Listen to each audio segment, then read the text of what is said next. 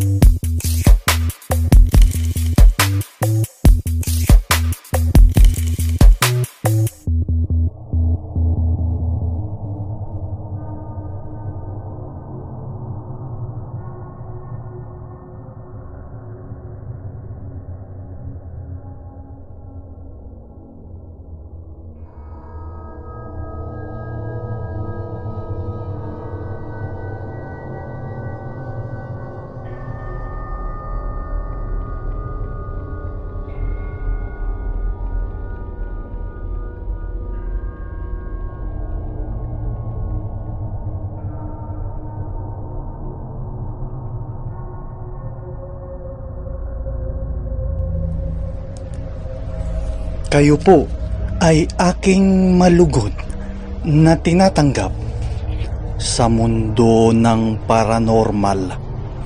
Ito po ay isang Mind of Shinigami podcast. Ang inyong host, Shinigami.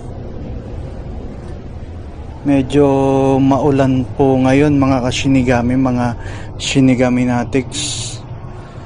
Ano po yung lugar nyo? Maulan din ba dyan? Sana nasa ligtas kayong kalagayan mga kasinigami, mga shinigaminatics. Medyo nababalitaan natin ngayon ay medyo maraming mga binabaha. Mga binabahang lugar mga kasinigami. mga Shinigami Natics. Simulan na nga pala natin tong ano, reaction natin dito sa first part natin ay dito sa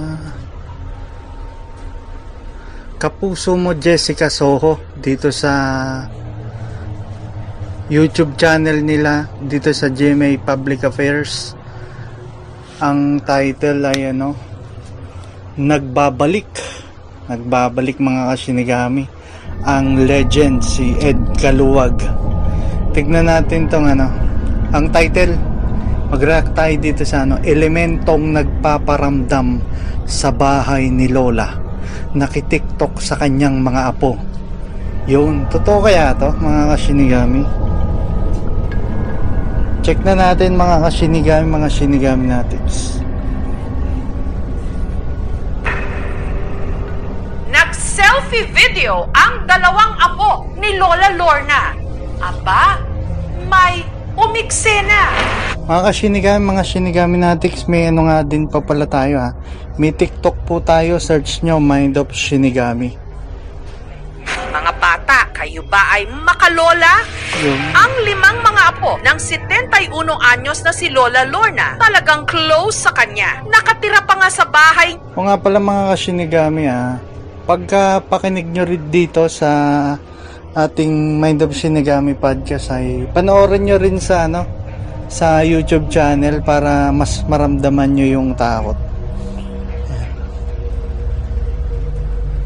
niya sa Angeles, Pampanga. Ah, pero Angeles, kamakailan Pampanga. lang. Habang nagtitiktok ang mga apo niyang sina Irene at Pipay, may parang dumungaw sa kanilang likod. Naku mga kasinigami, may dumungaw sa likuran nila. Ano yun? Sa habang nag-ano sila, parang nag si selfie na ano, bibiruan. May dumungaw sa likuran eh. Oh. Naka-circle ng pula yung ano, para makilala. Sino kaya yun? Mga kasinigami. Parang bata na maitim ang mukha. Kinakalabutan ako, tumataas pa yung mga balahibo ko na. Tika, sino yung nagsasalita? Ay, nawala. Nawala, nawala. Ulitin natin yung mga Nag-selfie video ang dalawang apo ni Ulit, Lola ulit yan. Lorna. Aba, may umiksena. Mga bata, kayo ba ay makalola? Ang limang mga apo ng 71 anyos na si Lola Lorna talagang close sa kanya. Nakatira pa nga sa bahay niya sa Angeles, Pampanga. Pero kamakailan lang. Habang nagtitiktok ang mga apo niyang sina Irene at Pipay, may parang dumungaw sa kanilang likod. Yan. Parang May dum- bata na maitim ang mukha. Kinakal... Naku, may dumungaw nga. May dumungaw talaga mga kasinigami. Ang nagsasalita ay si Alea Sauba. Apo ni Lola Lorna. yung mga balahibo ko na. Namatay eh. Hindi man po. Naliligo po yung isa tapos po yung isa naghuhugas Teka, ang nagsasalita naman dito, Parang dumungaw sa kanilang likod. Parang bata na maitim ang mukha. Kinakalabutan ako, tumataas pa yung mga si balahibo Alaya. Sauba. Sigurado ka ba na hindi mo yon pinsan tinatanong ng kay MJS? Hindi man po. Naliligo po yung Ito si ano? Pangalan nito?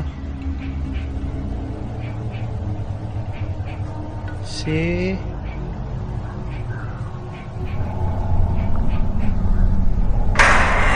Parang bata na maitim ang mukha. Kinakalabutan ako, tumataas pa yung mga balahibo ko na.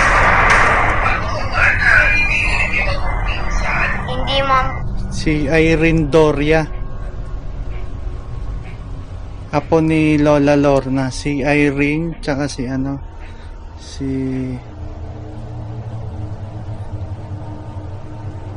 Parang dumungaw sa kanilang likod. Na maitim ang mukha. Kinakalabutan ako, tumataas pa yung mga Si ko na. Sauba, tsaka si Irene Doria. po, naliligo po yung isa tapos po yung isa naghuhugas po ng pingkan. Ah, hindi nila pinsan yung ano. Natatakot na ako Dumungaw. mag-isa sa bahay. Sino ang tila gustong maging ika-anim na apo ni Lola? Bilis nung eh, mga kasinigami ang bilis nung editing kaya ang hirap basahin ng mga pinipicture Sino ang pangalan. Tika, i-ano natin ah. Hindi man po, naliligo po yung isa tapos po yung isa naghuhugas po ng pingkan. Natatakot na ako mag Si Lorna Hog. Hog Hog.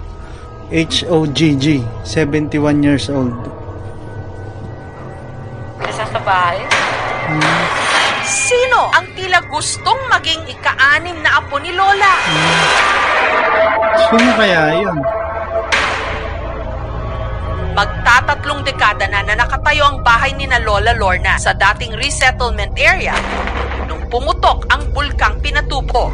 Ako lang mag-isa dito na iwan sa bahay. Tapos, una kong kinuha dito maging kasama, anak ni Candy na panganay na lalaki. Para may makasama si Lola ngayong pandemya, sa kanya piniling tumira ang lima niyang mga apo. Siyempre masaya ako kasi hindi ko makakalain na kahit anong oras pala yung mga apo ko pwede ko bukilain at patirahin dito sa akin. Pero Hmm. ang masayang bonding ng maglolola, simulang mabalot ng pakot. Ah, kasi nigami ang kulit ng editing eh. May, may ano eh, may sumulpot eh. Parang ano, may, may sumulpot na muka. Thursday ng hapon, 5 o'clock na siguro yun, si Aliyah lang mag-isa natutulog sa kwarto. Narinig namin na may umiiyak. tapos nakita namin si Aliyah yung malamig siya, tapos nangangatog siya. Yung boses niya minsan, iba, sabi niya parang mayroon daw ibang tao sa katawan niya. Nagising na lang po ako noon. Hawak-hawak na po ako ni nanay Ah, parang may gustong sumanib sa kanya. ko na umiiyak po ako. Bago po mangyari sa akin yon, natutulog po ako dito sa sala. Nakita ko po sa salamin, may katabi na po akong batang babae. Hmm, Kala namin mamamatay na siya. Dahil hindi niya siya makapagsalita. Uh, ganun na lang siya. Uh, inuutusan siya namin na umiyak ka. Eh, wala pa rin. Dito ah, parang ano, parang may pumipigil dun sa batang na babae. nila dinala si Alhea sa isang albularyo. Nang pumasok sila sa bahay ng mama na yan, sinabi na kaagad sa kanya nang nasa sasakyan pa lang kayo, alam ko na na sinaniban yung anak niyo. Naglagay lang daw ng powder sa kamay niya, tapos yung clap yan ng ganon, tapos binukat. Nakita daw yung bata na babae ang sumanib sa kanya. Ang Ganda ng mukha eh. Pati pala si Lola Lorna, May nanggugulat mga kasinigan. napaparamdaman. In between ng shower curtain at saka unuduro, may anino na nakatayo na nakaitim. Hmm, Kaya sabi ko sa kanya, anong ginagawa mo dyan? Nawala yung anino. Sabi niya, Lula ah, Lorna, nakita din siya sa may ano, sa may parte ng CR. Ha? Boses ni Jojoy. Lula Lorna, boses ni Pipay. Anong kailangan ninyo? Ba't na ako niyo tinatawag? Ay, hindi man po kami tumatawag sa iyo, Lula. Pero Pinaglalaroan yung lola. Anong mga, hindi natin alam kung mga elemento to or ano eh. Or yung lola ay nakakaranas ng ano, parang akala niya yung di yung di yung katawan niya gising na gising pa pero may parte na sa utak niya na parang nananaginip na. May may ganun kasi mga kasinigami pag relax na relax yung tao minsan akala mo gising pa yung buong diwa mo. Pero yung pala ano na kumbaga parang naglalakbay na yung diwa mo parang boses nilang dalawa ang narinig ko. Nung nakaraang linggo lang, may nakita siyang babae nakaupo sa harap ng sewing machine ko. Yung madalas sa akin ang katok na tatlong beses. 12 o'clock, 3 o'clock, at 6 o'clock. Minsan naman sa bintana ko. May lula lorna, lula lorna. Tapos kumatok ng tatlong beses. Hanggang tatlong may katok nahuli kam na nga sa Nako mga kasinigami, pag tatlong katok, ano yun eh, parang tawag sa mga tawag ng mga paranormal investigator dyan ay parang mocking of the Trinity. Kasi ano, kumbaga tatlong katok eh. Yung 3 kasi sa Bible perfect number eh. Parang ganun. Parang yung parang sinusubukan ngayon yung ano yung yung paniniwala ngayon nung kinakatukan nung kung demonyo man or kung ano man yun eh. Yan. TikTok video ng kanyang mga Ano, may apo. sumulpot eh. Pagtingin po namin, Hindi kaya ano lang yun. ah. May alaga ba silang pusa or aso? bigla pong may Or ano? Hindi kaya paridolya lang yun? Mga kasinigami, mga sinigami natin. kasali na bata. P5 din na lang. Kasi parang, Maitim po siya, tapos matangos kasi parang bata talaga eh. po yung ilong. Tapos may mata po, nakasilip po dun sa camera. Sumali po sa amin, dun po sa likod mismo na. Hmm. Ang nagsasalita pala ay si ilong. May mata po, nakasilip po dun sa camera. Sumali po sa amin, dun po sa likod mismo namin. Ano nagsasalita? Ulitin natin mga kasinigami ha. Hanggang may nahuli cam na nga sa TikTok video ng kanyang mga apo. Pagtingin po namin, bigla pong may kasali na bata. P5 di malanta. Maitim po siya, tapos matangos po yung ilong. Tapos may mata po, nakasilip po dun sa camera. Sumali po sa amin, dun po sa likod mismo namin. ito bang bata yung nagsasalita? Pinakita niya sa tinawag niya ko. Lula, lula, tingnan. Bagay, yung bata minsan mahirap magsinungaling ang bata eh. Mga kasinigami, mga sinigaminatics eh. Pero yung bata din, pag bata ka, malakas yung imagination mo. mo ito, tingnan mo ito. Ano yan? May tao sa likod ko. Nangilabutan naman ako. Kasi dahan-dahan na lumabas ang ulo ng bata sa tagiliran niya. Hindi siya kamukha ng mga apo ko. Kasi sa lima sila, sinabi ko na, na na yung tatlo nasa labas. Dalawa lang sila diyan talaga nakaupo. Ngayon mga kasinigami ang tanong dito. Itong bahay nila, bago tumira yung lola, kanino yan or ano yung lugar na yan? Yun ang alam nyo na yung usual na tanong ng mga paranormal investigator. Minsan kasi parang nagiiwan ng marka or bakas ng pangyayari. Yan, mga mga kasinigami, mga sinigami natin. Dati-dati, ako mag-isa dito, hindi man ako natatakot. Kayo natatakot ako. Kailangan, ng, pag natulog ako dyan sa karto, kailangan din dito din sila matutulog sa kama para alam ko na mayroon akong kasama. At isang tao raw ang naiisip nilang makapagbibigay linaw sa kanyang Ito na mga kasinigami. Mga kasinigami, pinapakita sa video, naglalakad. Sapatos lang muna na, yan. Ilang mga kinatatakutan. Ganda ng sapatos niya na. Yun si Ed Kaluwag, no? Hindi ako nagpunta dito para makipag-away. Yun yan, Habang trademark. nagtitiktok. Ulitin natin mga kasinigami. Ulit, ulit. At isang tao raw ang naiisip nilang makapagbibigay linaw sa kanilang mga kinatatakutan.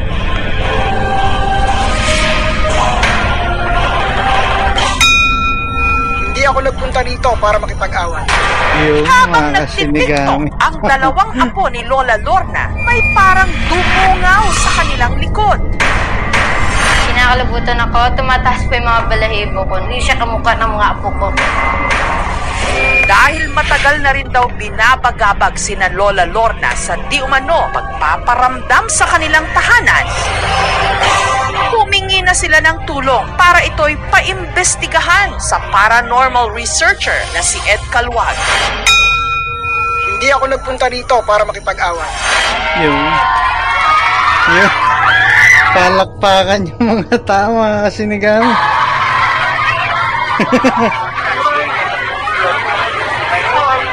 Pagdating sa sala kung saan Talaga. nakuhanan ang Talagang may sound effects na ano, ulitin natin mga kasinigami. Talwag, Hindi ako nagpunta rito para makipag-away.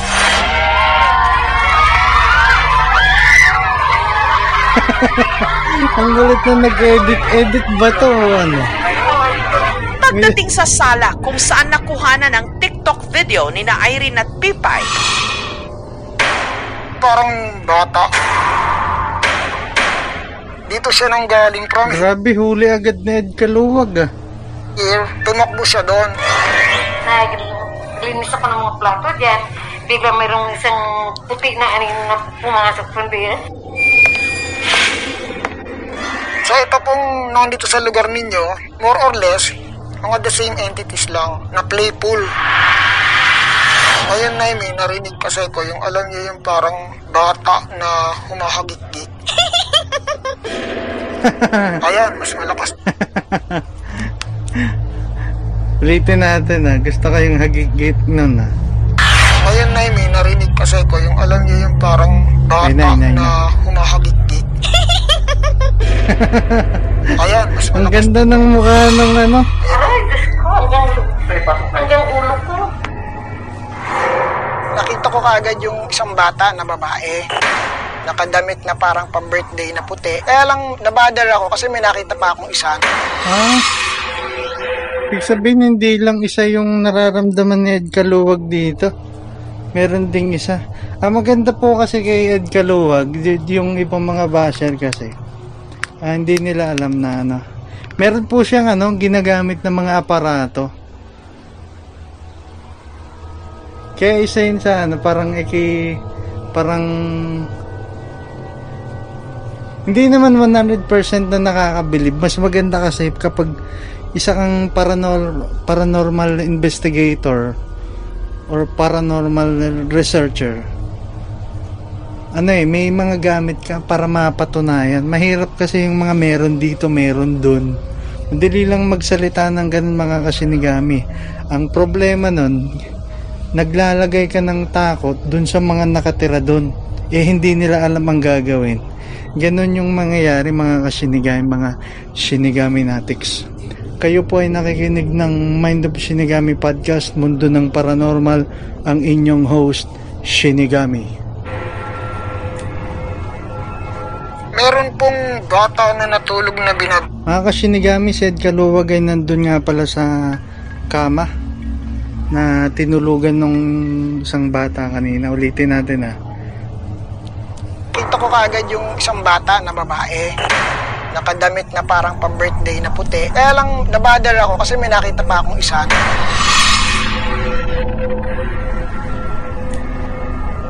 Ed pong Kaluwag. bata na natulog na binabangungot. Oh, si ano yun ah? Si Apo. nasasalita. apo niya. Ito si Aliyah. Leia. Hello. wala kang nakikita sa mind mo, sa visions mo na may image. Umikit po ako. Diyan po ako na. May image ng babae. Ako. ayon kay Ed, may isa pang babae na di mano nakita niya ang sinasabing sumapi raw kay Alhea. Aliyah, okay lang upo ka dito? Ha? Basta huwag ka lang matatakot ha. Kasi dito naman ako, gusto ko lang magkaroon ng communication kung ano man yung pumasok sa'yo. That means, open yung iyong chakra. Mga kasinigami, mga shinigami natics. Tignan natin kung papaliwanag yung chakra. Mabigat?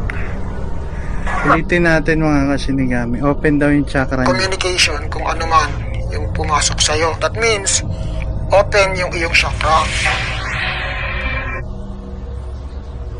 Mga kasinigami, mga shinigami natics. Yung yung chakra nga pala, ah, parang ano yan, parang ginagamit yan sa ano eh, ah, sa mga yoga, yan. Parang ano siya, parang yung parang mga kapangyarihan sa ating mga ah, sa- kapangyarihan dito sa katawan natin Madalas, madalas na naririnig yan sa Naruto eh. Ang alam ko may pitong chakra eh. Yung crown chakra, third eye chakra, throat chakra, heart chakra, solar plexus chakra, ano pa ba yung isa? Yung sacral chakra meron pa. Teka. Yung ano, yung root chakra yan. May pitong chakra yung katawan ng tao eh. Parang ano, ah check natin dito sa ano. Yan. Para sigurado tayo. Yan. Yan. Sa ano. Chakras. Chakra. Wheel. Circle. Are various focal points used in a va- variety of an- ancient meditation practices collectively dominated as Tantra or the esoteric or inner traditions of Hi- Hinduism, mga kasinigami, mga Shinigami Natics. Tuloy na natin tong ano, nire-react natin. Tong kapuso mo Jessica sa elementong nagpaparamdam sa bahay ni Lola. Nakitiktok sa kanyang apo. Ulitin natin mga kasinigami. Ha? Basta huwag ka lang natatakot ha. Kasi dito naman ako, gusto ko lang magkaroon ng communication kung ano man yung pumasok sa'yo. That means, open yung iyong chakra. Mabigat?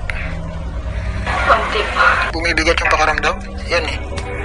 Lumulungkot. Mga kasinigami, ah, medyo open yung ano niya, parang tinutulungan na parang para makita or ano ba tawag dito, maka maka pag-communicate si Ed Kaluwag dito sa nakikita ni nung batang babae, pang Alaya yata.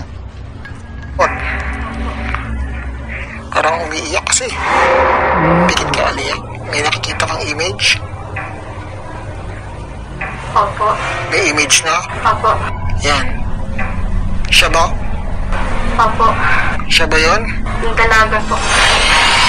Siya yung nagpula sa'yo. Hindi yung bata. Ramdam mo siya? Turo mo siya. Mga kasinigami tinuturo nito nung bata na babae nasa gilid ng cameraman Nandiyan sa may gilid dito sa may ano mo. Sa side mo na to. Ramdam mo siya. Naramdaman mo ba, Kuya Rudy? Ayan. Andyan ka. Pinilabutan yung cameraman. Ako tayo. Ayan. Nasa gilid yung ano, yung sinasabi na na kita na parang gustong sumanib kay Alea. Kumakaway eh. Ang bagay po po, ang ganda mo. Pati, ako. pati yung lola, mga kasinigami. Sa iyo. Sa katawan mo. hindi ko pwedeng ituloy ito, Naya. Kasi may nakakaramdam siya ng mabigat eh. Ayaw kong i-pursue. Alam niyo na eh, pagka merong ano sa katawan, hindi nagpapantay yung mga daliri eh. Mas mahaba itong side na to. Ibig sabihin, nalapitan siya ng isang elemento. Pero ang nakita ni Ed, ang posibleng siya rin kayang sumingit sa TikTok video? Tingin ko, Nako, siya kaya mga kasinigami. Kasi tinutukoy ni Ed Kaluwag kanina, dalawa daw eh. Dalawa yung nakikita niya eh. Nung una yung pagpasok dun sa bahay, may naramdaman agad siya. Tapos ngayon, yung pumasok sa dun sa kwarto na, tilog, na tinulugan ni Alea, dun naman, dalaga naman yun, iba naman yung bata. Yan, rewind natin ng konti. Ano sa katawan, hindi nagpapantay yung mga daliri eh. Mas mahaba itong side na to. Ibig sabihin, nalapitan siya ng isang elemento. Pero ang nakita ni Ed, ang posibleng siya rin kayang sumingit sa TikTok video? Tingin ko siya yun. Magkahug Ah, siya din yun. sila ng muka, parehas na maliit yung muka. Naku mga kasinigami, may naalala ako dun sa mukha nito eh. Nanonood ba kayo ng anime na Jujutsu Kaisen? kung alam nyo yung tinutukoy ko or hindi nyo alam, check nyo, hanapin nyo kung anong anime yung Jujutsu Kaisen. Ang ganda nung anime na yan. Check nyo. Astig na mga shinigami, mga shinigami natics. Pati yung yung storyline, animation. Ang galing, ang galing. Paano po sila nagpaalis dito sa bahay? Yung pong nanggugulo sa kanya, ako na po yung maghahatid para dalhin ko doon sa kunal pinanggalingan niya.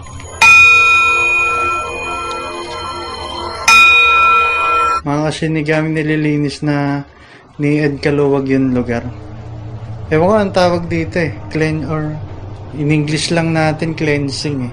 Pero may tama, may tamang tawag sila diyan eh. Ko doon sa kunal pinanggalingan niya.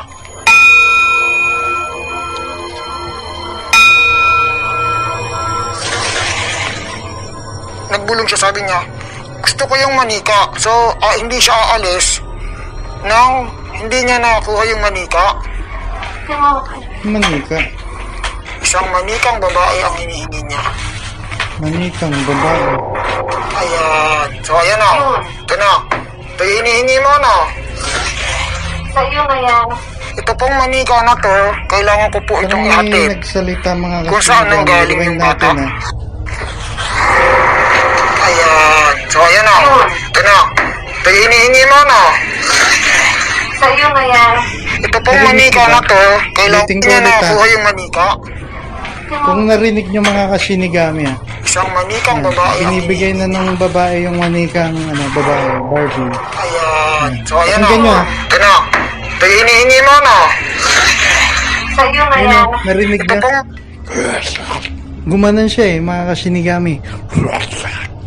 Ewan ko kung kung parang ingay lang nung lugar or talagang nahagip ng camera yung sounds na yun. Isa pa. Isa pa mga Ayan na. Ito na. Ito hinihingi mo, no? Sa'yo na yan. narinig nyo mga kashinigami. Ulitin natin eh, isa pa, isa pa, isa pa. Ito evide- evidence kasi tayo para parang paranormal ev- hindi ko alam kung kung ano siya eh ah, kung paranormal evidence ba ito or what or question mark i ano muna natin na wag mo muna daan nating tawaging ano paranormal evidence or kayo nang bahala kayo na lang humusga kung isa siyang paranormal evidence ito, pakina, pakinggan nyo ulit mga kasinigami. Ayan. So, ayan na. Ito na. Ito yung hinihingi mo, no?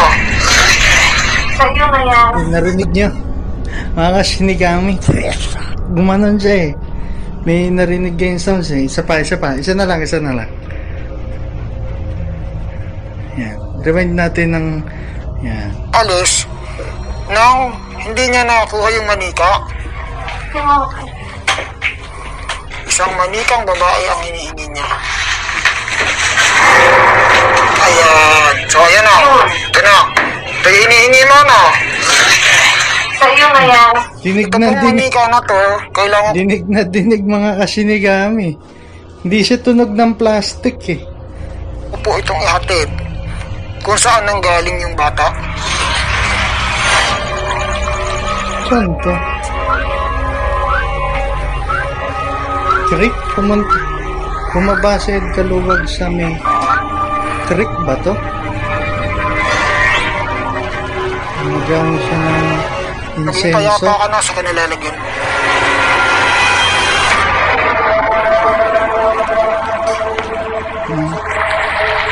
Ang pagtatapon ng mga bagay lalo ng ng plastic sa creek ay masama sa kalikasan. ano ibig sabihin? Naguluhan ako dito sa GMA. Kasi tinapon ni Ed Kaluwag yung plastic na Barbie sa ano eh, sa creek eh. Kaya lang, pag hindi naman niya tinapon, baka kung saan mapunta yung ano, yung masamang elemento na yun. Huwag gagayahin.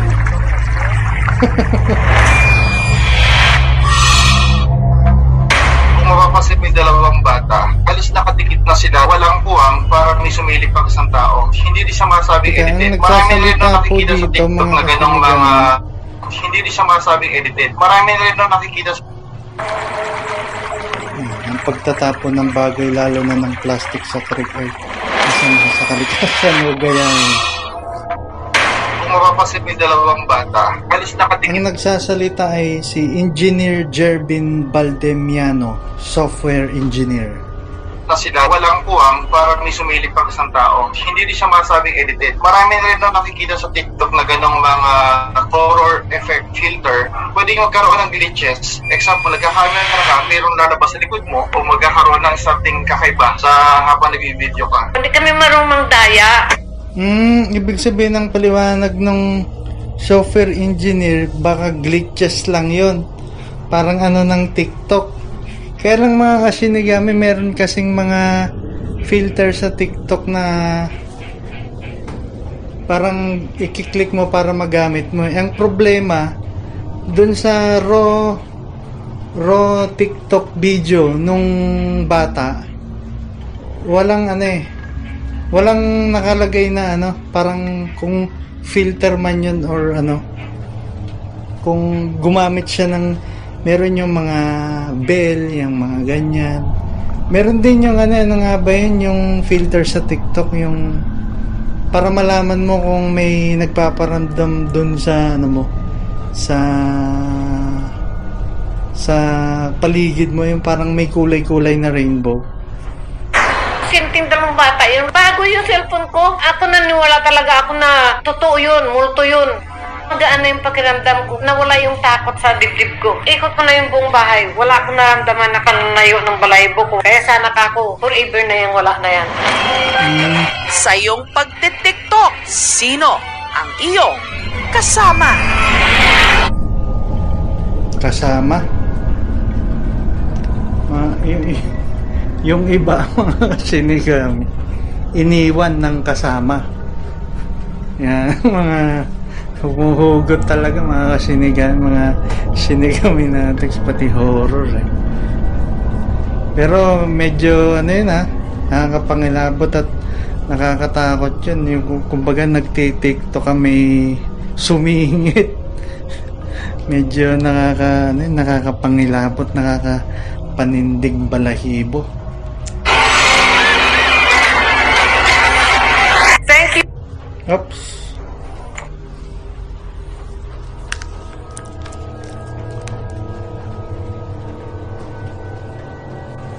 Isang matinding episode yun mula sa ano, KMJS, mula sa Kapuso mo Jessica Soho. Ah, dito nagtatapos yung first first part natin mga kasinigami. Dumako naman tayo sa ating shoutout. At kayo po pala ay nakikinig ng Mind of Shinigami Podcast Mundo ng Paranormal ang inyong host Shinigami. Dumako na tayo sa shoutout.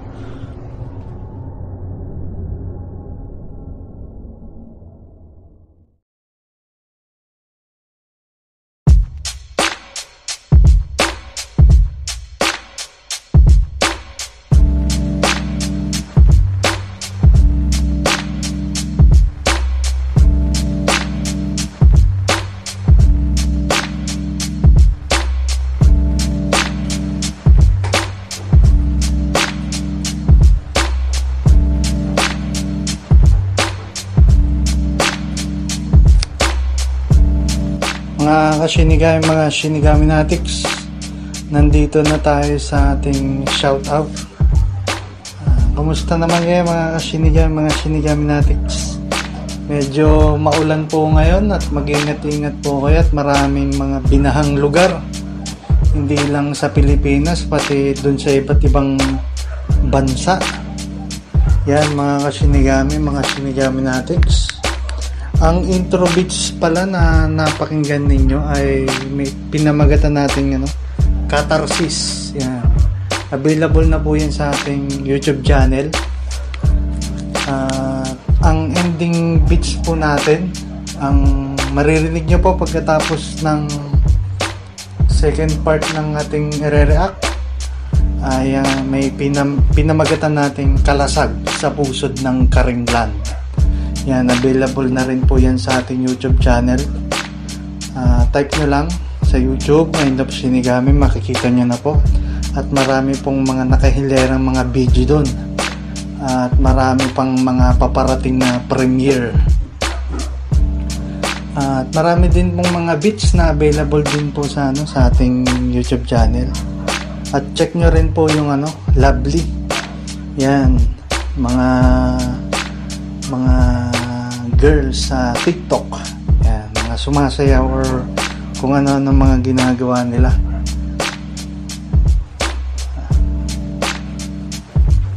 At check nyo rin yung ano, Bali yung nilagay ang updated na version na ng Lovely yung Lovely HD Premium yan. HD na lahat yun mga kasinigami. At available po tayo, maririnig po tayo. Ah, download nyo lang po yung application. Kasi yung iba po kasing ano, iba pong lugar, hindi ano, hindi, eh, wala silang YouTube. Ang available lang ay podcast. Kaya ito ginawa natin yun yung dahilan nga pala mga kasinigami kaya ginawa ko tong Mind of Sinigami podcast para yung hindi nararating ng YouTube ay marating nitong podcast kasi mas malawak ang podcast yan meron kasing mga bansa na bawal yung YouTube Ah, ito, available po tayo sa Spotify, Pocket Cast, Anchor, Breaker, Radio Public, Google Podcast, Podcast Go, Apple Podcast. Yan mga kasinigami. At may mga nagtatahulang aso sa labas. Wag, yan, medyo nagtatahulan po sila. Sana huwag kayong ma, ma, malito sa mga naririnig niyo. Yan, naririnig niyo yung mga ano. Yan, naalala ko tuloy yung ano, yung ghetto dogs. Naalala niyo ba yung mga shinigami? Mga shinigami natives.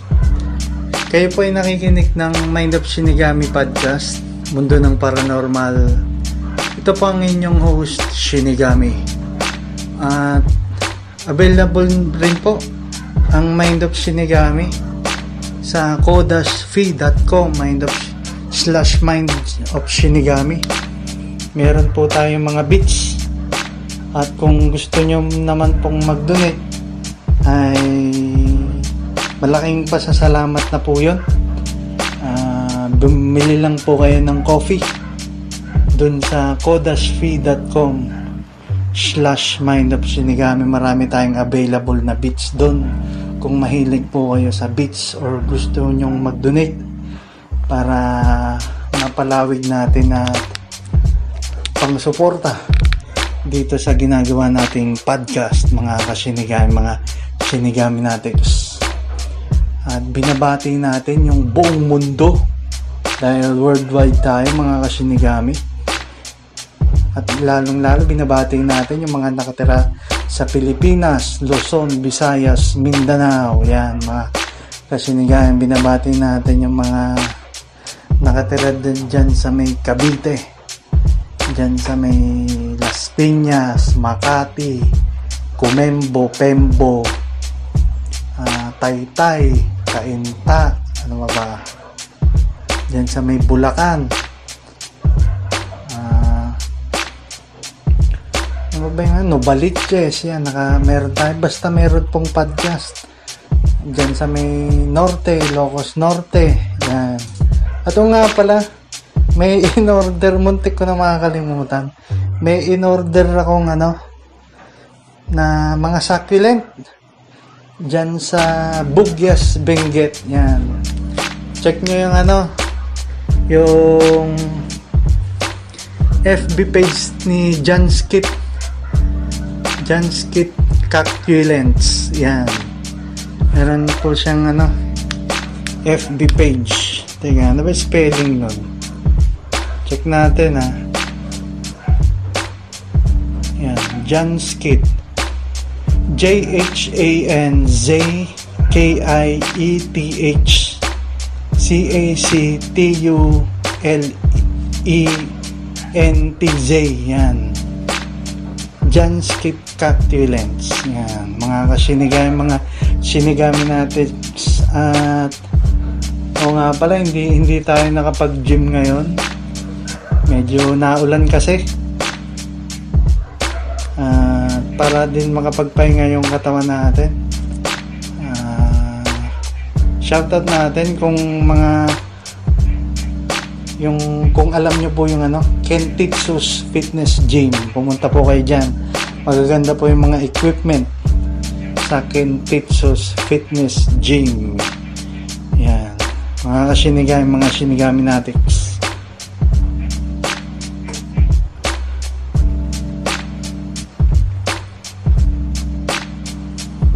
At wag nyo rin po palang kaligtaan na pakinggan ulit yung ating dating ano, program. Yung Where Nightmares Are Made Of. Maganda rin po rin yung mga content dyan. At pakinggan nyo rin po yung Philo. Philo nagre, ah, nagre-react tayo sa mga movie trailer. Lalo especially sa ano sa horror yan yan yung nire-react natin eh. At may mga ano po dito sa ano sa aking podcast may mga bonus na sana'y na ma- mapapakinggan nyo. At may nilagay po pala ako dito dahil nakalagpas tayo ng 100 na subscribers. 100 subscribers sa ating YouTube channel ay naglagay ako ng bits dito sa Mind of Sinigami Podcast bonus. Ah, ang title niya Ant- Anterograde Amnesia. Yan check niyo po yan. At kayo'y mapapa ano, mapapaindak at mapapasayaw. Dumako na po tayo sa ating segment bago sa ating part 2 ng reaction. Dumako na tayo sa ating segment na sulat, kwento at katatokan ma sulat, kwento at katatakutan mga kasinigami mga sinigami natin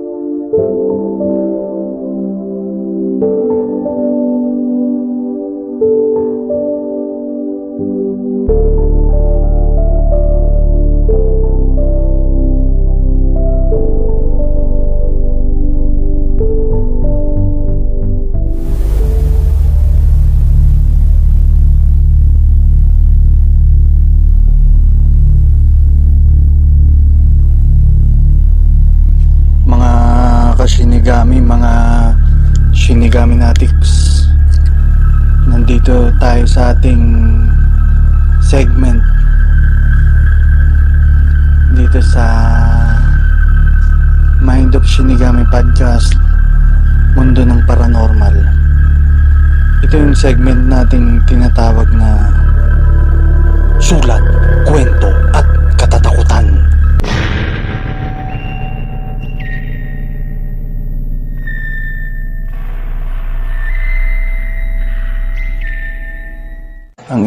inyong host Shinigami. At magbabasa tayo dito sa ulit dito sa FB page ng Spookify. Ah, ang title nito ay Shadow. At siya nga pala dun sa mga na nagustuhan po yung episode 1 yung unang-unang episode nitong ating sulat, kwento at katatukatan. Maraming salamat po sa mga sumubaybay at nagkagusto po sa segment nating ito na sulat, kwento at katatakatan dito sa ating Mind of Shinigami Podcast Mundo ng Paranormal. Mga kasinigami, mga sinigami natin, simulan na natin tong kwento mula sa Spookify. O nga pala, wag niyong kalimutang bisitahin yung FB page ng Spookify. Ang title nito ay Shadow. Yan, yan. Hi admin, sana ma-post po itong story ko. Isa lamang po ito sa mga naranasan ko na nakapagpabahala sa akin. Pahid na lang po ng identity ko. Thank you. Mga kasinigami hindi siya nagpabanggit ng pangalan. Tignan natin kung anong kahindik-hindik at kakilakalabot tong naranasan niya.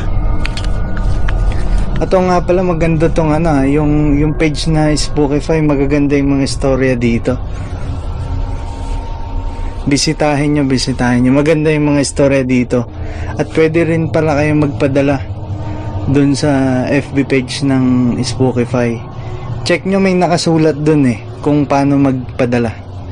Spelling nga pala nitong Spookify F eh, S P O O K I F Y. Yan, Spookify.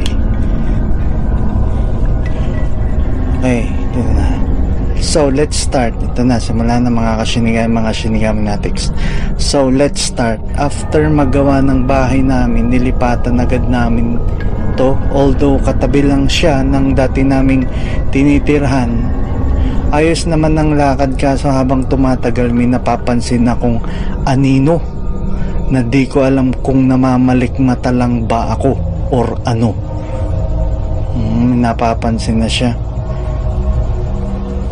hanggang sa dumating yung time na sobrang busy ko na at stress na ako sa school every time na matutulog ako lagi ako naalimpungatan nagigising ako ng 3am sabi nila di daw maganda yung ganun kasi devils are daw correct me if I'm wrong. Ah, kasi sinigami yung iba nagsasabi devils are to. Pero may may tawag dun eh kung parang lagi kang nagigising dun sa oras na yon may tawag doon eh. Kalimutan ko lang yung tawag pero may tawag doon mga kasinigami. Tsaka yung ano yung parang lagi kang napapatingin na tumatapat sa 11 11 11 11 11 mga ganon may tawag doon eh. So yun na nga dahil nagising ako may nakita akong lalaki sa may paanan ko. Nakatayo lang siya doon nagmamasid. Akala ko namamalikmata lang ako kaya kumurap ako ng ilang beses. Kaso andun pa din siya. Halos ganun lagi yung pangyari. Nagigising ako tapos makikita ko siya. Parang nakasanayan ko na din. Kaya binaliwala ko na lang kasi mahalaga di siya nananakit or what. Ah laging nasa paanan niya tong yung shadow na lalaki. Yung siguro yung image. Parang yung parang yung parang anino black mass ano hugis lalaki. Yan. Until one time hapon na nun mga 5pm mag isa lang ako sa bahay. Eto na. Nakahiga sa kama ko. Mag isa lang ako sa bahay nakahiga sa kama ko. Nagbabasa ng wattpad. Then bigla na naman siyang sumulpot. Ibig sabihin habang kasagsagan habang nagbabasa ng Wattpad sumulpot yung ano itong shadow na to. Although madilim na nun dahil hapon na and walang kuryente this time natakot na ako. Kasi di lang siya nasa paanan ko. As in nakatapat na siya sa may ulo. Han ko banda at nakatingin sa akin. Pero di ko naman nakikitang mukha niya. Yun tumakbo ako papalabas ng bahay at nagsisigaw hanggang sa kinausap ako ng lol, lola ko which is manggagamot may sinabi lang siya sa loob ng bahay then after sabi niya pinaalis niya na daw. Oh may parang ginawa yung lola. Moving forward naging okay na lahat. Di ko na siya nakikita hanggang sa bumalik na naman siya. Tako, bumalik na naman siya. Tong tong tinatawag niyang shadow tong sender na to sana all. And this time ah nagano pa siya parang humugot eh. May hugot siya rito eh. Hanggang sa bumalik na naman siya sana all. And this time mas malala na. Kasi kahit saan ako magpunta nakasunod siya. Nagpe-pray over na din ako kasi parang di na talaga normal. Akala ko magiging ayos na till one night, kitang kita ko siya na nakapatong sa akin. Sinasakal ako at hirap na hirap ako huminga. Di ako makasigaw that time, di ko din magalaw ang katawan ko, sobrang bigat. Nagdasal lang ako sa sana magising ako dahil alam ko na sa sarili kong panaginip yun. Pero di ko magawang gumising and then saktong pagsabi ko ng in Jesus name bigla na lang ako nagising. Thanks God. Ah, okay. Kinuwento ko yun sa tita ko. Sabi niya mag-ingat daw ako at laging magpa magpatugtog sa bahay. Sinabi din niya baka daw stress lang ako kaya yun nararanasan ko. Inalis ko ang pagkabagabag. Ilang araw ang nakalipas di ko na siya nakita. Hanggang sa nanaginip ako na ginagahasan ginagahasa niya daw ako at wala akong kalaban-laban. Panaginip yun pero parang totoo Nagising ako na pawis na pawis at masakit ang katawan. Di ko alam kung bakit tipong para akong magkakasakit. Ilang beses pang nangyari sa akin yung na ginagahasa niya ako. Natakot na ako dahil baka daw mabuntis ako. Di ko alam kung totoo yun kasi di ako naniniwala sa ganun. Di ko na lang sinasabi sa lola ko, lola ko, yung about dun. Ang ginawa ko, lagi akong nagdadasal at nagpapatugtog ng malakas. And thanks God, natigil siya at nawala. Pero pag may time na problemado ako, nakikita ko pa din siya. Pero di na ganon kala kalapit parang tinatanaw na lang niya ako. Hanggang dito na lang po mag-share ako ulit ng ibang karanasan ko. Pag na-post ko thank, thank you admin. God bless. L. As in letter L mga kasinigami. Ay dito sa ano?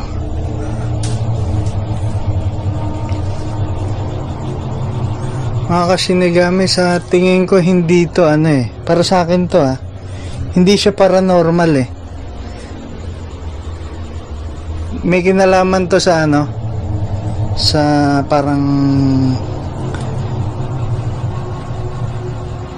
yung isa parang yung bandang dulo yung dumadagan parang bangungot na yun eh. Baka naghalo na yung stress pagod. Tama yung sinabi nung sino ba yung sabi nun? Yung tita niya. Na ano baka stress lang daw yun. Sa tingin ko tama yung ano niya eh, yung tita niya. Pakinggan nyo nga pala yung ano yung topic natin about sa sa about sa pangalan to about dun sa bangungot. Meron di, kung sa ano yata yun sa where nightmares are made of. Check nyo dun sa where nightmares are made of. Alam ko tinapik natin yung ano eh about sa bangungot. At meron din pong ano eh ito check natin sa youtube ah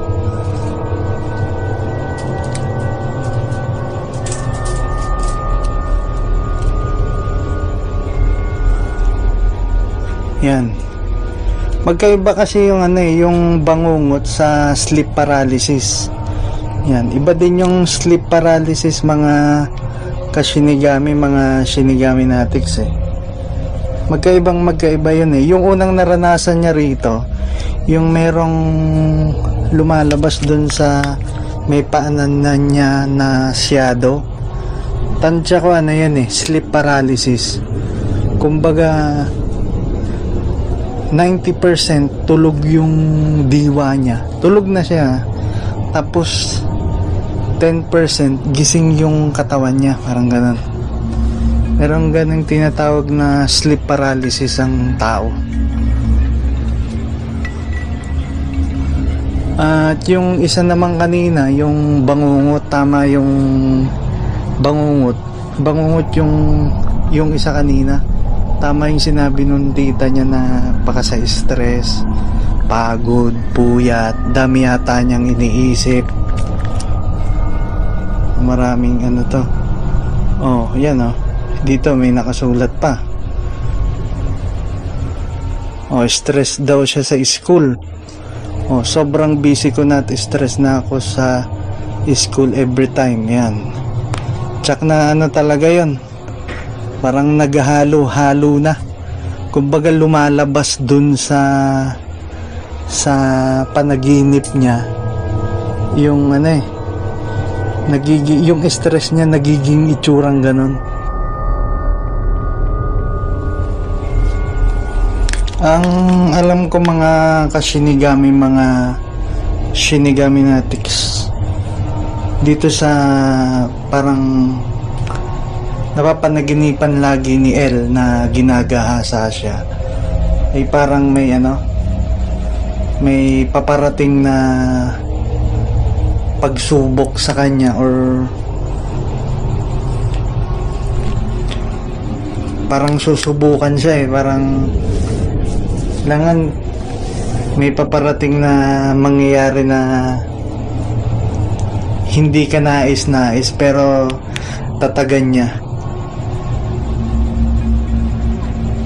pagsubok yun eh. Parang parang ano kasi parang nangihina ka sa pagkakataong ganun eh. Kumbaga parang hindi ka makalaban parang wala kang lakas. Diba? parang pumapalag ka pero wala kang lakas. Yan mga kasinigami mga shinigami natics. Sa susunod na ano sa susunod na mga episode ay tatalakay tayo about sa mga panaginip. Yan mga kasinigami mga shinigami natics maraming salamat sa pakikinig dito sa ating segment. Ito po ay isang Mind of Shinigami podcast. Mundo ng paranormal ang inyong host Shinigami. Kayo po ay nakikinig ng sulat, kwento at katatakutan.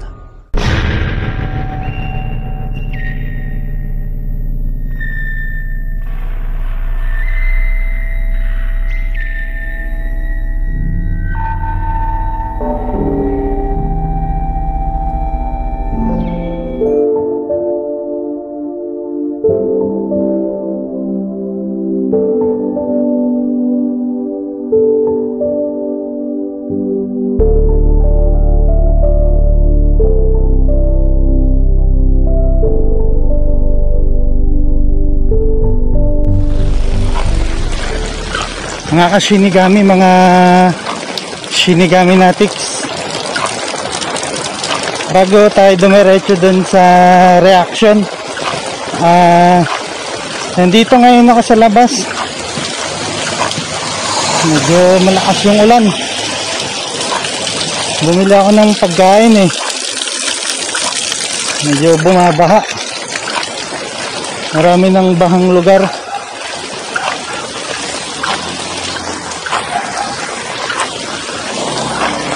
Maraming bahang lugar ngayon. Tinignan ko dun sa may ano, sa may palengke. Dun sa may parting Jollibee. May Jollibee kasing malapit dito sa amin eh. Medyo ano na, yung parting dun medyo baha. Sa may tabing ilog daw, medyo mataas mga kasinigami mga sinigami natics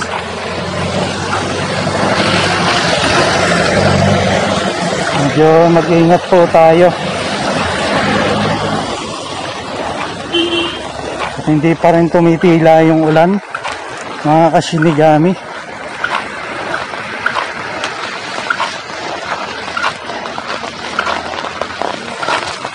Medyo bahain kasi dito sa lugar namin eh Buti nakapagtaas na kami. Mga kasinigami.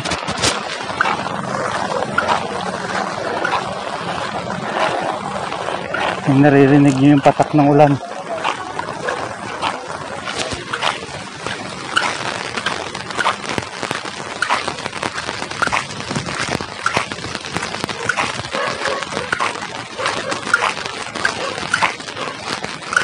Medyo malakas tong ano, itong bagyong to pero hindi po ano hindi talaga bagyo tong nagpapaulan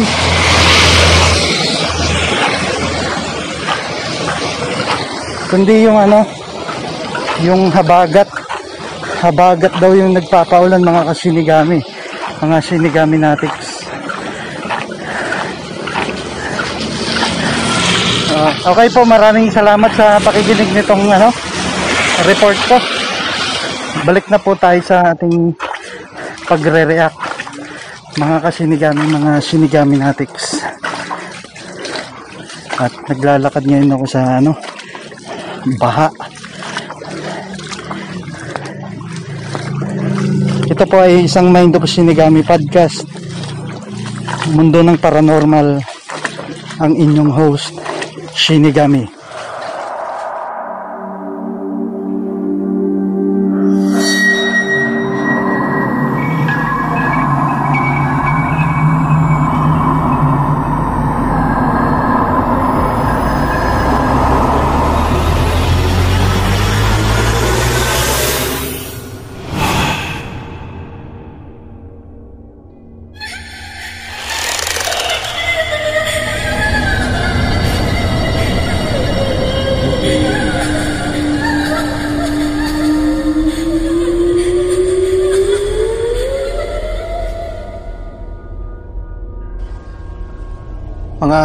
Kasinigami, mga shinigami natics, ituloy na natin yung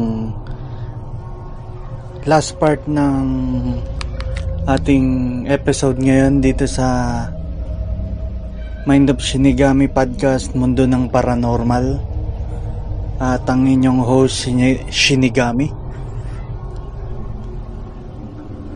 Ang i-react natin mga kasinigami mga Shinigami Natics ay dito sa Rated Corina ang pinamagatan ng kanyang nung video Oo nga pala yung ano yung rated Corina makikita nyo sa makikita nyo siya sa ano sa YouTube.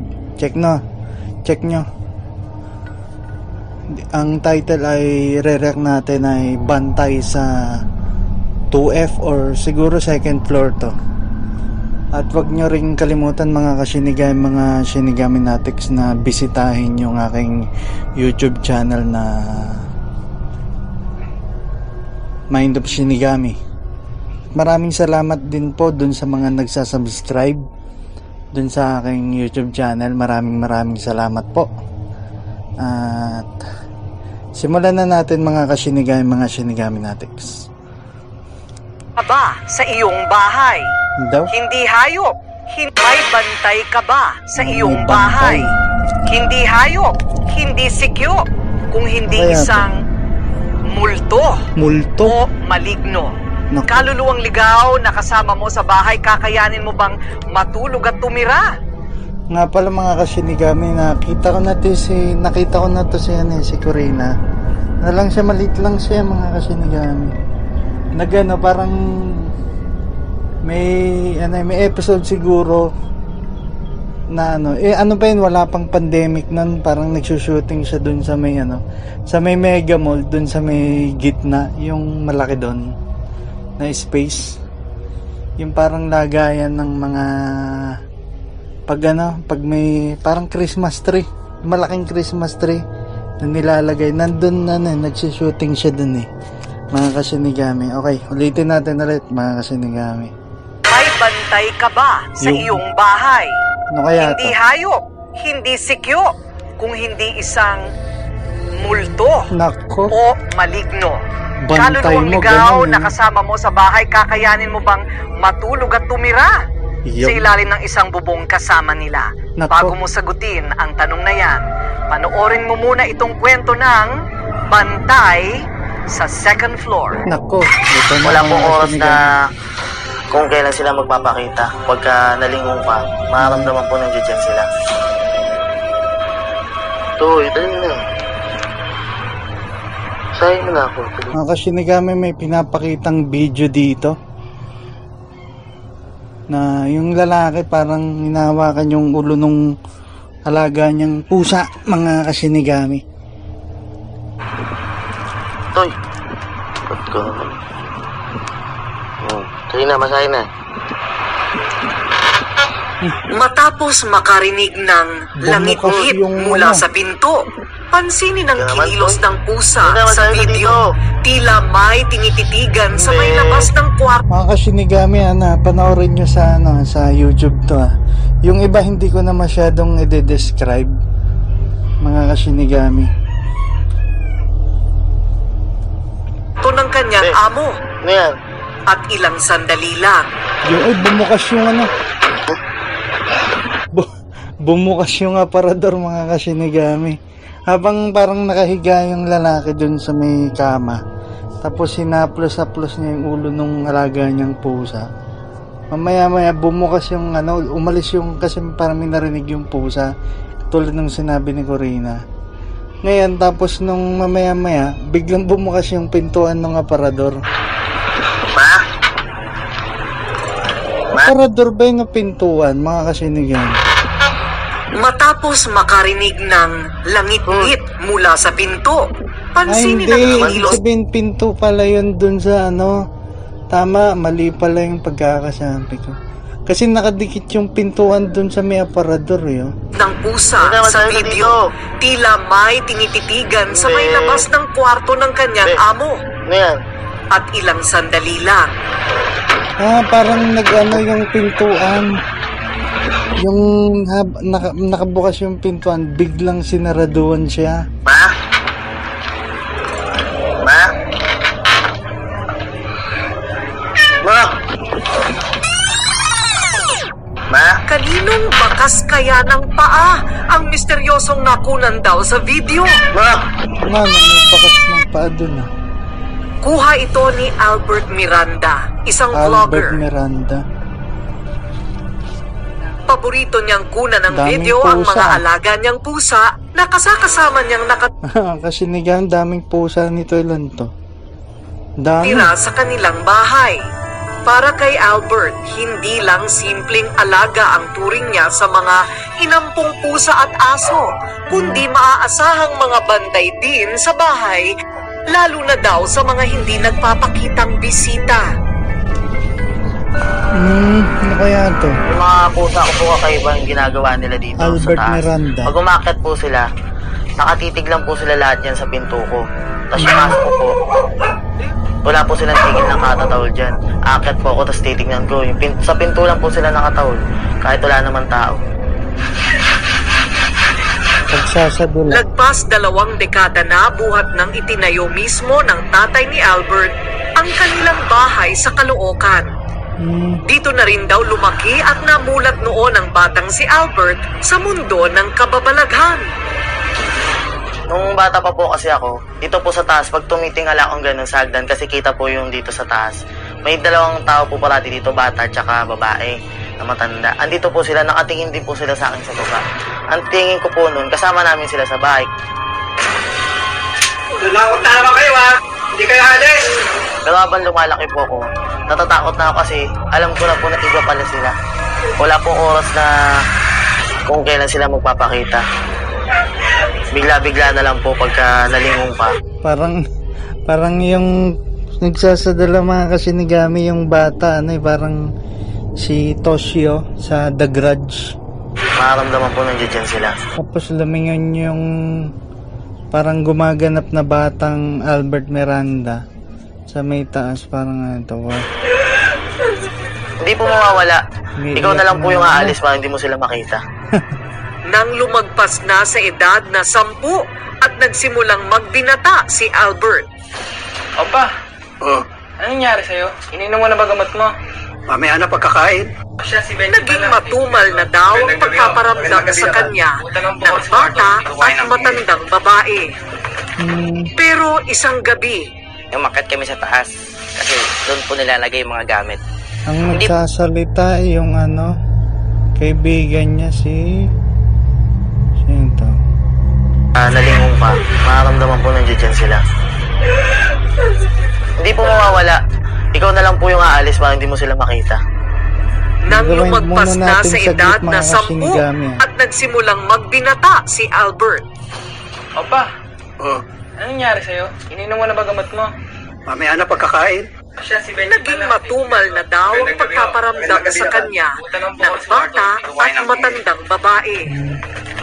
Pero isang gabi, umakyat kami sa taas. Kasi doon po nila Si Benji Salaver, kaibigan ni Albert. lagay yung mga gamit. Hmm. Hindi po namin inaasahan, may kita namin yung ganong kamay na maitim doon sa may bintana. May kamay Hindi na po siya maitim sa matatawag na bintana. kasi malaki po, mas malaki pa sa kamay ko. Yung time na po nasisilip Hindi kami ulit, parang daga lang yun. Uy, takbo! Bigla na pong nawalang ganon, as in mabilis lang po. Nagunahan pa po kami ni Albert bumaba. Sabi ko sa'yo, huwag yung pamilya ko eh! Layas! Ah, lumalaban yung tatay, mga kasinigami. May dalang ano, parang walis tingting, parang pinapalayas yung masamang elemento. Matapos daw magpakita sa bintana ang itim na nilalang. Sa mga panaginip naman daw gabi-gabing ginambala ng maligno si Albert. Sa bangungot po, nakahiga po ako. Tapos, may dumagan po sa akin na kulay itim na tao. Pagdagan po sa akin, sinasaksak ako sa dibdib. Tapos hindi po ako makasigaw, tapos hindi rin ako makagalaw. Pagtingala ko, nakita ko po yung post baliktad. Hmm. Sobrang kaba ko po, nagising na ako. Tapos alas 3, Parang sunod-sunod naman yung pangyayari mga kasinigami. Mga shinigami, yung ano ha, mga kasinigami, mga shinigami natics. Yung ano, yung parang dumadagan sa kanya, sa tingin ko sleep paralysis yun eh. Hindi siya ano, hindi siya elemento. Ano siya, hindi mo siya matatawag na paranormal. Isa siyang ano, parang ang tawag doon ano, sleep paralysis. Iba din yung bangungot, iba yung sleep paralysis mga shinigami ha. Baka nalilito kayo dun sa dalawa. Iba yung sleep paralysis, iba din yung bangungot. po ng madaling araw ako nagising. Tapos feeling ko po, nando doon siya nakatingin sa akin. Pansin na nagkalat sa iba't ibang parte ng bahay ni Albert ang mga supot ng asin na may nakapatong na bawang. Nilagyan din niya ng altar na nakatapat sa pintuan ng kanyang kwarto sa paniwalang makakatulong ito sa pagtaboy daw ng masasamang espiritu at maligno. So dito pala nangyari. Opo. Ito, ito mismong pinto. Hmm, pumasok si Corina kasama. Mga Ito kasinigami. yung bumagsak. Opo. So, parang medyo masikip siya, no? Opo, Hindi naman-. Tsaka walang panggagalingan yung hangin, sabi mo? Yes po. Pero meron kang bintana, hindi galing doon yung Hindi po. hangin. Yung pagkakalabog sobra. Malakas po. Sobrang lakas, okay. Sige, so, ano ba yung ginagawa mo nung araw na yon? Kakagising ko lang po ng alauna ng hapon. Nakasanayan ko na pong araw-araw ako nagbibideo ng pusa ko. Habang nagbinibideo ko siya, minamasahe niya ako sa tiyan. Lumangit-ngit po yung pinto ko. So tinignan niya po. Lumapit po siya agad. Tapos tinignan niya ng matagal yung pinto. Mga ilang min ano mo, minuto, umampas po yung pinto pasara. Tumayo po ako agad, nagulat ako. Tapos tinawag ko po, ma, kasi baka po si mama lang nagsara yung pinto. Pero alam ko pong hindi. Sinilip ko po. Bukod sa hindi maipaliwanag na kung papaano nagsara ng kusa ang pinto sa kwarto ni Albert, mas tumindig daw lalo ang kanyang balahibo nang makunan at makita niya ng malapitan ang mga marka sa sahig na tila hugis ng isang pares ng paa. Yung nga, ng paa. mga ito, Opo, ito. May bakas ng paa eh. Nakaganyan po yung paa. Okay. Tapos nakarap po sa pinto ko. Nung pagkakita ko po nun, tumakbo na po ako pababa. Nalaglag ko ng cellphone, kaya nakat na po yung dito. Ah, ganun. Nabasag po yung cellphone. So, ano sa palagay mo yun? Meron pong iba talaga dito sa bahay namin. Paniwala ni Albert, gawa din ng sinasabing maligno ang nangyaring disgrasya sa kanya noon. Nakasanayan ko po kasi pag-aakit ako dito sa taas namin. Tumatakbo po ako. Tapos nung tumakbo po ako dyan, naramdaman ko po may kamay na gumano sa cellphone. Sinatakbo ako patagilid. Ang laglag ko po, hindi po padiretso sa hagdan. Patagilid po. Patagilid yung laglag niya. Opo, wala. Kasi sila mama po nasa baba. Nakita nila nagulat sila sa nangyari sa akin. At dito sa bahaging ito na pahingahan ng mga pusa ni Albert, dito daw siya nakakakita at nakakarinig, nakakaramdam ng mga bagay na hindi niya maipaliwanag. Mga eksena sa hagdanang ito na tila mga napapanood lang natin sa mga horror na pelikula. Kwento ng nanay ni Albert na si Aling Lisa Nakunan ako after niya ni Albert. Tinangalanan ko siya ng Alfred. Nung namatay siya, kinausap kami ng doktor Ang nagsasalita po si Annalisa Miranda, nanay ni Albert. kung ibibigay namin sa kanila. Kaya lang pinaliwanag na pag nasa kanila, gagawing experiment ng mga estudyante. Hmm. At dahil gusto ng kanyang asawa na mas malapit sa kanila ang kanilang bunso na namayapa, Kaya nag-decide kami ni Mister na ilibing na lang. dito sa bahaging ito ng kanilang hagdan, ipinasyang ilibing ang nalaglag nilang bunso. Hmm. Nagukay siya, dyan niya raw nilagay. Pinabindisyonan niya naman, tapos pinalagyan niya rin naman ng pangalan. Tumawag ang aming team ng paranormal expert para bigyang linaw ang mga kababalaghang nangyayari sa bahay ni Albert. At sa second floor ng bahay, Mga kasinigami may, tinata- may tinawag silang ano. Mali yung ano eh, ma- ewan ko para sa akin na mali yung paggamit ng paranormal expert eh. Kasi walang expert sa paranormal. Para paranormal researcher, paranormal investigator, yun yung mga tamang tawag eh. Pero mali kasi yung pagkaka ano, yung pag sinabing ano, expert ka sa paranormal. Kasi nag-aaral ka pa yun eh. Paaral ka ng aral ng aral ng aral yan eh. Kasi hindi hindi ka hindi walang mas walang masteral degree yan. Kasi pag-aaral patuloy yung pag-aaral diyan. Hindi mo makakabisado yung ano masyadong malawak ang mundo ng mga espiritu, mga kasinigami, mga sinigami natics. Pero ito, may tumawag sila ng ano, tawagin na lang natin yung mas tama, yung paranormal ano, investigator yan. ay napansin ang aming kasama. Ano, EMF. Mataas yung E Kasi EMF. normal na EMF is 35 to 40. Yun ang normal. Napansin ko rin sa bahay nila na marami Alvin Di Guzman. O, ito tama mga kasinigami. Yung, yung pag ano, ito yung tama. Kasi yung lumabas yung parang pinakatawag. Ang tawag si, Alvin Di Guzman. Isang paranormal, paranormal investigator. Siguro mali lang yung ano, parang nag nag mali tuloy nabanggit ni Corina. Mali nga ang tawag doon yung may nagsusulat kasi niyan eh. Lahat ng bino, kunari, pag magna-narrate ka, eh nagna-narrate si si Corina. Nagbinabasa lang niya kung ano yung nakasulat. Kaya siguro nasabi niya na paranormal expert. Pero tama yung nakasulat dito, yung lumabas na nag-pop up dito sa may ano sa may video na paranormal investigator. mga elemento. Sila yung unang makakaramdam dito. Kasi mas malakas ang pakiramdam mo. Mga pusa. Sa tao. Ultimo yung, ng tao, kaya nila masabi. Hmm, Pero dito po sir sa spot na to, Otniel dito kami medyo Martin, nag ano, na dadalawang isip kasi yung reading ng EMF natin dito is unstable or pababa taas pababa taas which is uh, sobrang abnormal.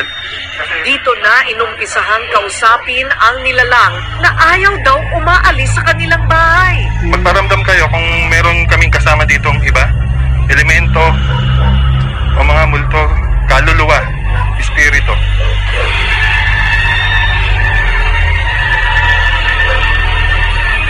Tanong ko lang sir kasi meron akong sudden feeling na, na ano uh, nakita. Meron ho ba kayong matandang lalaki na kamag-anak na nawala na? Meron na meron ho. Matandang lalaki ho siya. Kasi meron akong biglang feeling na nadama dito sa spot na to din talaga. Mabigat yung feeling ko or yung hindi ako nakahinga hinahabol ko yung yung hininga ko na na ano na feeling na yon. Tapos nagkaroon na ako, na ako ng sudden thought na nandito pa rin ako, aalagaan at poprotektahan ko pa rin kayo. Ganon. Kung nagpapakita man siya o nagpaparamdam sa inyo, hindi kayo dapat matatakot kasi andun pa rin yung love niya para sa inyo. Na tipong nagbabantay pa rin siya sa inyo. May sudden thought tsaka feelings ako na na ano na dadama na yun yung siguro way niya para ipaalam na nandito siya. Sino po? Pwede mo malaman ko sino po yung Maganda sana kung ano, no, yung ito yung malaking pagkakaiba ng ibang ano. Gumamit na siya ng aparato kanina, dapat gumamit ulit siya ng aparato. Pero hindi natin inaano ko na ano ah, na hocus pocus sila. Pero marami talaga mga mga paranormal investigator na hocus pocus. Meron dito, meron doon. Kaya nga mas maganda talaga may mga kasinigami. Merong aparato. Katulad nung ano nung ibang mga guma eh gumamit na sila kanina dapat sunod-sunod yung gamit nila ng mga EMF tapos yung ano ba yun yung ginagamit ng Ghost Adventures crew that mas maganda talaga may mga aparato mga kasinigami Ano na yan? Papa ko po. Papa niyo ho? Naniwala po kasi sa kanya kasi pag akit niya po, nalaman niya agad kung saang side yung nagpaparamdam sa akin. Tapos nung sinabi niya na naramdaman niya si Papa, tapos hinihingal daw siya, doon ko din naisip na naalala ko talaga si Papa dahil siyang siya yun eh, pag umaakit siya sa hagdan. Ganun-ganun siya, hinihingal talaga siya, i-stop siya sa spot na yun. Magdadalawang taon pa lamang nang mamatay sa sakit sa puso ang tatay ng pamilya Miranda.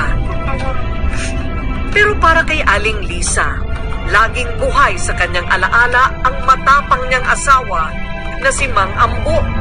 Nung buhay pa si mister ko, may lagi siyang may katabing walis tingting. Hmm. Kaya yung walis tingting na iniwan niya, andyan dyan di- Yung pala kaya pala laging may walis ting-ting ngayon nalaman ko na mga kasinigami hindi ako masyadong nagre-react mga kasinigami ha kasi pinag-aaralan ko maigi yung video eh. yung ginagamit. Kasi yung panghampas niya raw dun sa ano, nahampas niya. Hmm. Sabi ko, ano yung sinasaway mo? Sabi niya, ito sa Kaya pala yung pagsasadula kanina, lagi siyang may dalang yung nagsasadula na gumaganap na matanda ng lalaki. May ano, may walis ting-ting tapos hinahampas, pinapalayas yung mga elemento. bahay to. Sabi niya, tatakutin pa yung mga bata. Talagang nagsasalita siya, tsaka talagang may tinutukoy siyang lugar. Halimbawa, kwarto, sa, sa parang kisame, o kaya sa bintana raw, nasa bintana. Di ka alis, gano'n. Ano niya na yung walis tingting, pas niya na yun. Kaya ayaw niya ng walang pusa. Gusto niya laging may pusa. Sa kanya nagsimula yung pusa na yan eh. Pinulot niya. Kasi yun daw ang magpoprotekta. Mm. Takot daw sa pusa ang mga ano, mga masasamang elemento. Yun ang sabi niya sa akin. Ayon sa mga kwento ng ilang matatandang kapitbahay, isa raw sa dahilan kung bakit maraming kaluluwang ligaw sa mismong kinatitirikan ng bahay ni Albert ay maitatahi daw sa kasaysayan ng kanilang lugar. Sabi lang nung mga matatanda dito nung araw, dati na anuhan ng mga hapon ito, Ang nagsasalita po si Liwayway Pohol, kapitbahay ni Albert. Ang spelling po ng apelyido ay P-O-J-O-L, Pohol o Pojol, hindi ko po alam. Ito po ay kapitbahay ni Albert. may, may, may, may barracks yata sila dito. Ano, marami raw napatay ito. Hmm, Ngayon, ng sa lugar na ito, maraming nakalibing. Naging libingan.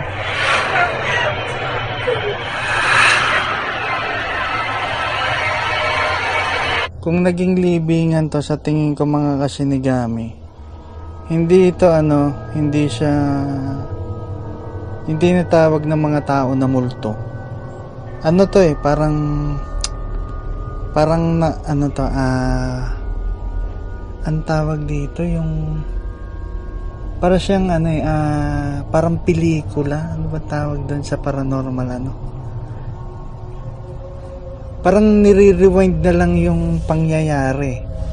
Pero hindi talaga tumulto. Parang, parang, parang bakas ng kahapon. Kung sa Tagalog yun yung tawag niya. Parang bakas ng kahapon eh, mga kasinigami. Yung mga susunod na episode natin, ah mag, mag ano, mag, magtatalakay tayo ng mga ano, ng mga yung mga tawag sa mga paranormal. Kasi may ma- may mga tawag diyan sa mga paranormal eh. Or di kaya may special episode tayo. Napakaganda ng episode na yun. Abangan nyo yun mga kasinigami. Talagang marami kayong matututunan sa episode na yun mga kasinigami. Abangan nyo yung tinutukoy kong episode. Talagang marami kayong matututunan. At napakagaling nung papanoorin natin mga kasinigami Ngayon, nalaman ko na siya pala yun. nakakatawa na hanggang sa kabilang buhay pinoprotektahan niya pa rin kami. Kung nandito ka man, magpahinga ka na kasi sobra-sobra na yung pagpoprotekta mo sa amin. Alam mo naman yun, mahal na mahal ka namin. Salamat sa lahat pa.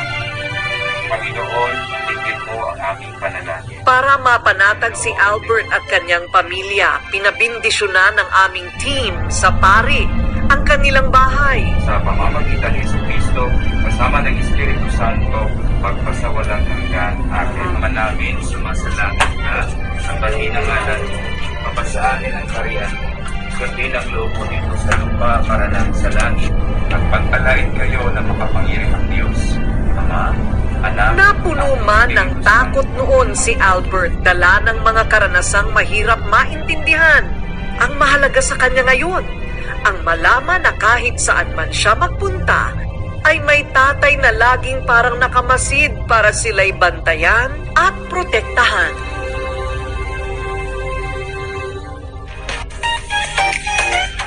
At o nga pala mga kasinigami ha, huwag niyong kalimutang bisitahin tong ano, tong YouTube channel ni ano ni Corina Sanchez.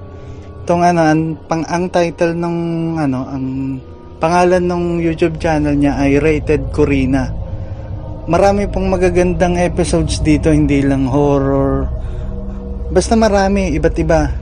Buhay, mga ganyan, adventure, pagkain tumatalakay. Ang ganda po nung ano nung, nung YouTube channel ni Corina Sanchez. Ang title niya, bisitahin nyo ulitin ko, Rated Corina, mga kasinigami, mga sinigami natics. At dito po nagtatapos ang ating episode na itong mundo ng paranormal. Ito po ay isang Mind of Shinigami podcast. Mundo ng paranormal, ang inyong host Shinigami wag po kalil wag nyo pong kaliligtang mag-ingat. At medyo matindi po yung mga nangyayari ngayong mga pagbaha or iba't ibang sa iba't ibang lugar. At may pandemya mga kasinigay mag-ingat. At wag wag tayong mga kalimot tumawag sa itaas mga kasinigami mga sinigami natin. At dito po nagtatapos uh, ito po ay isang Mind of Shinigami Podcast, Mundo ng Paranormal, ang inyong host, Shinigami. Much love and respect. Take care.